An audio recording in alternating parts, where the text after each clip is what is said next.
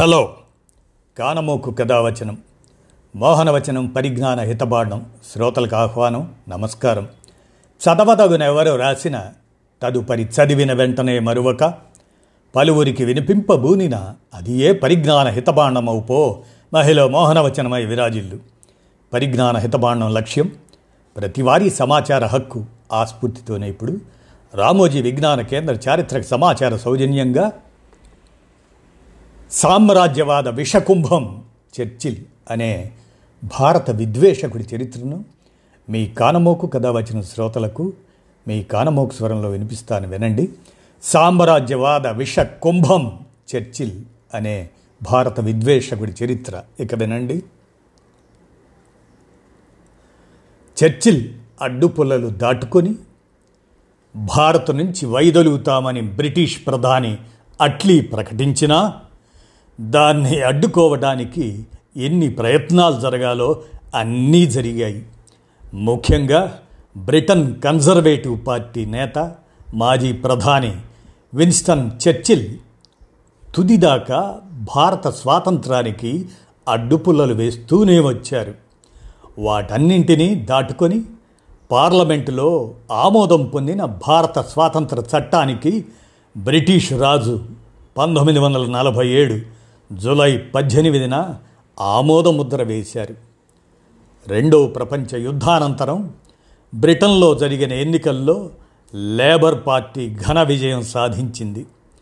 అప్పటికే భారత పట్ల సానుకూలంగా ఉన్న లేబర్ పార్టీ నేత క్లెమెంట్ అట్లీ ప్రధానిగా బాధ్యతలు చేపట్టగానే భారత స్వాతంత్ర ప్రక్రియను వేగవంతం చేశారు. మౌంట్ బాటన్ను వైస్రాయిగా పంపించడం చకచక అధికార బదిలీ ప్రణాళిక తెప్పించుకోవటం దానికి కేబినెట్ ఆమోదముద్ర వేయటం అంతా నాలుగైదు నెలల్లో జరిగిన పరిణామాలు. పంతొమ్మిది వందల నలభై ఏడు జూలై నాలుగున భారత స్వాతంత్ర బిల్లును బ్రిటిష్ పార్లమెంటులో ప్రవేశపెట్టారు.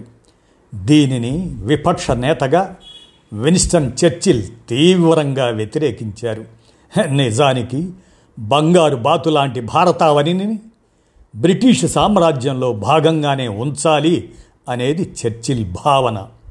ఆయన ప్రధానిగా ఉన్నప్పుడు భారత్కు స్వాతంత్రం అటుంచి స్వయం ప్రతిపత్తి ఇవ్వడానికి కూడా ఇష్టపడలేదు.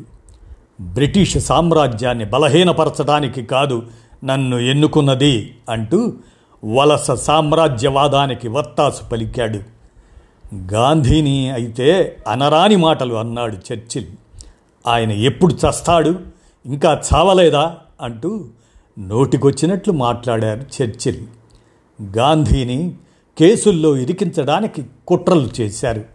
పంతొమ్మిది వందల నలభై రెండులో క్విట్ ఇండియా ఉద్యమానికి పిలుపు ఇవ్వగానే ఆయన్ను అరెస్టు చేయించారు చర్చిల్. అక్కడితో ఆగకుండా తమ శత్రుదేశం జపాన్తో కలిసి కుట్ర చేస్తున్నారు అని ఆరోపించాడు.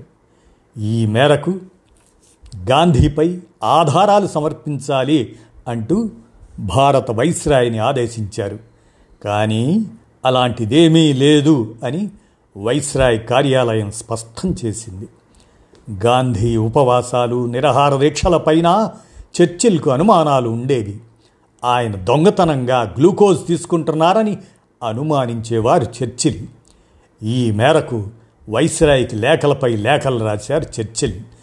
గాంధీ దొంగతనాన్ని ఎలాగైనా బయట పెట్టాలని డిమాండ్ చేశారు. చివరకు విసిగెత్తిన వైస్రాయ్ లిన్లిత్గో అలాంటి మోసం ఏదైనా గాంధీ చేసినట్లయితే మీకు ఫోన్ చేసి చెబుతా కానీ ఆ అవకాశం రాదు అని ఘాటుగా బదులిచ్చారు లిన్లిత్ గో. గాంధీని రోజు పర్యవేక్షించే యూరోపియన్ డాక్టర్ చెప్పినా చర్చిల్ నమ్మలేదు. గాంధీ చనిపోయాక కూడా ఆయనపై అపనమ్మకాన్ని చర్చిల్ వ్యక్తం చేశారు. దొంగచాటను గ్లూకోజ్ తీసుకునేవారని లేదంటే నిరహార దీక్షలు చేసి అలా బతకటం కష్టం అని నిందలు మోపారు చర్చిల్.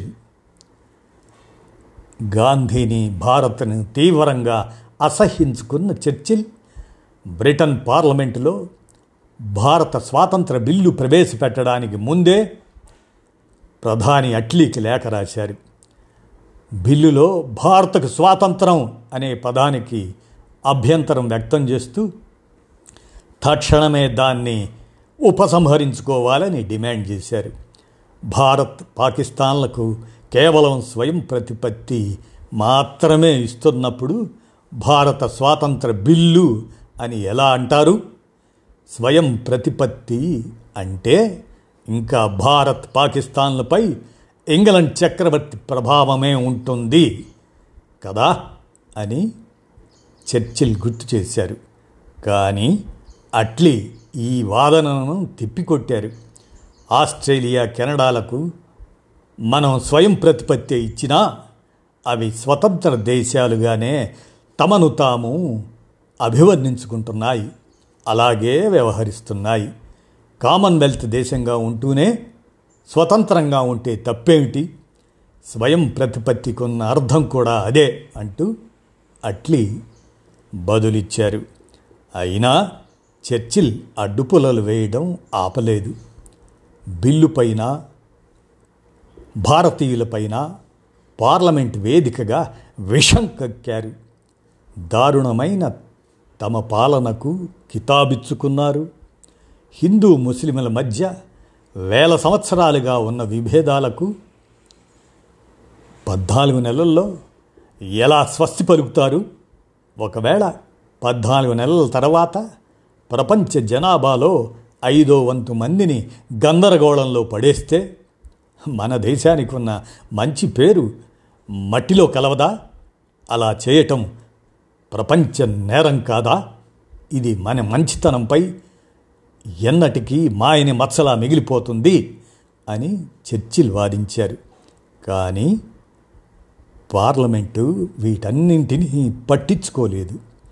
మూడు వందల ముప్పై ఏడు మంది బిల్లుకు అనుకూలంగా నూట ఎనభై ఐదు మంది వ్యతిరేకంగా ఓటు వేశారు.